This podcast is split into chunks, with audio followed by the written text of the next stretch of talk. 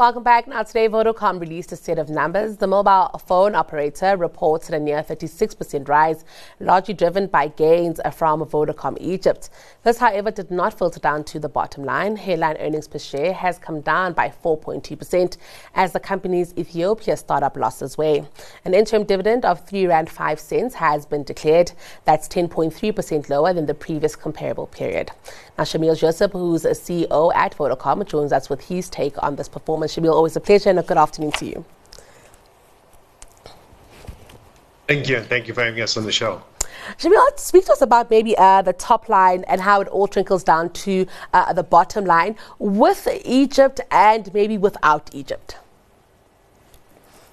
Yeah, I think I think look, it's been a, for us, it's been a really good period. Uh, of course, um, you know, Egypt not being the base has, um, you know, shown a, a, growth in, in revenue of 73 billion rand or 35.5%. But if we include Egypt in the base as if it was always in the base, then we're still seeing a very strong uh, revenue growth of 9%, which we're quite pleased about. We're also very pleased about the customer growth, so uh, up 11%. 196 million customers now across the group, so and 70 million financial service customers. So, you know, I think overall a very good performance. Uh, and uh, EBITDA, I think the, the big issue has been, or, or, or, rather on earnings, I think the big issue has been the uh, big interest rate cost increase. Uh, so we've seen a 33% uh, cost uh, increase from interest and that's come from uh, twofold, really. One is the debt that we took on to acquire Vodafone Egypt, but secondly, uh, which is affecting all corporates in South Africa, the rise of interest rates. Then I must also ask you about Ethiopia. Of course, that's a business that you're really growing uh, organically from the ground up, uh, Shameel. Speak to us about when we are expecting that to uh, become a profit making, and if what would the sweet spots be there in terms of the number of subscribers? Well, we're currently sitting at 4.1 million customers just a year in. Uh, we're targeting 7 million this year uh, in terms of um, in terms of customers. Uh, we're sitting at 2,000 sites, so still still quite a bit of sites to to roll out. Uh, but you know, we're quite encouraged by what we're seeing at the moment in terms of performance. Of course, it's still very early days because you have to build out the network.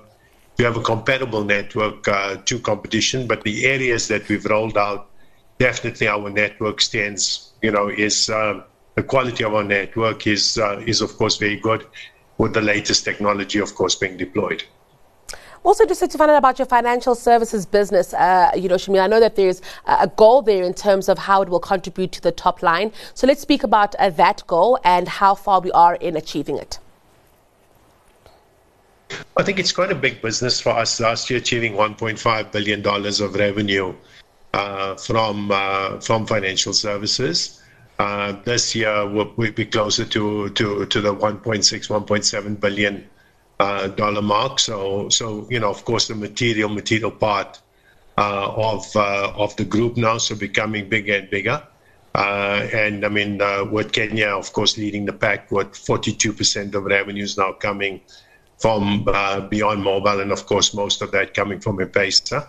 So I think you know the focus that we put on it, um, I think, is really uh, uh, paying dividends. 74 million customers, one billion dollars a day going to our platforms, and you're seeing it from Egypt, South Africa, all the M-Pesa markets, uh, uh, and so on. So the growth has just been uh, exceptional, and we continue. Uh, to put a lot of focus in, in, in growth, both the consumer side as well as the merchant side. Uh, let's talk about uh, South Africa, Shameel, you know, uh, and how that is faring. I know it's been a very difficult one uh, here at home, uh, and a big part of it is because you've had to build resilience uh, in terms of load shedding. Is there still room for growth with South Africa, or are we seeing more growth, for instance, for financial services or, you know, Vodacom's traditional business? Well, I think what we what we have done is, of course, you've got certain segments that are under more pressure than others. Example, the prepaid segment. Uh, but you would see that our results have actually accelerated uh, in the um, in in the second half to finish on a 3.5% growth in prepaid, which I think is uh, is is is uh, stronger than what we've seen in um, in previous quarters. So uh, a good good recovery coming through.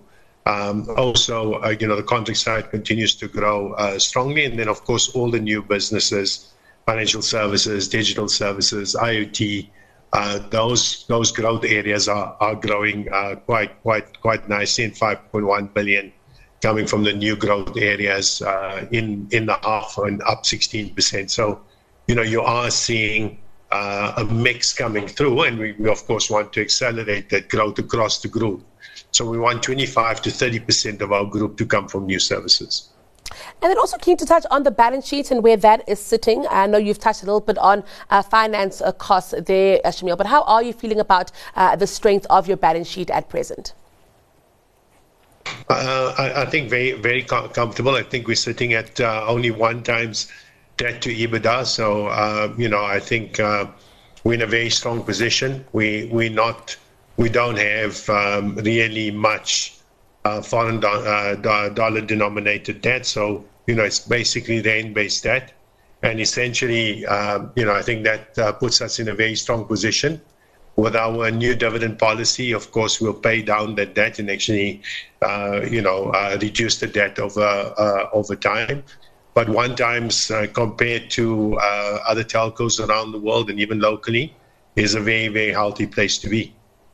And looking at the overall uh, strategy, I'm keen also to get your thoughts on the issue of possibly listing individual units of Vodacom in the future. What would be the indicators for that, Shameel? What would show you uh, that, okay, now is time?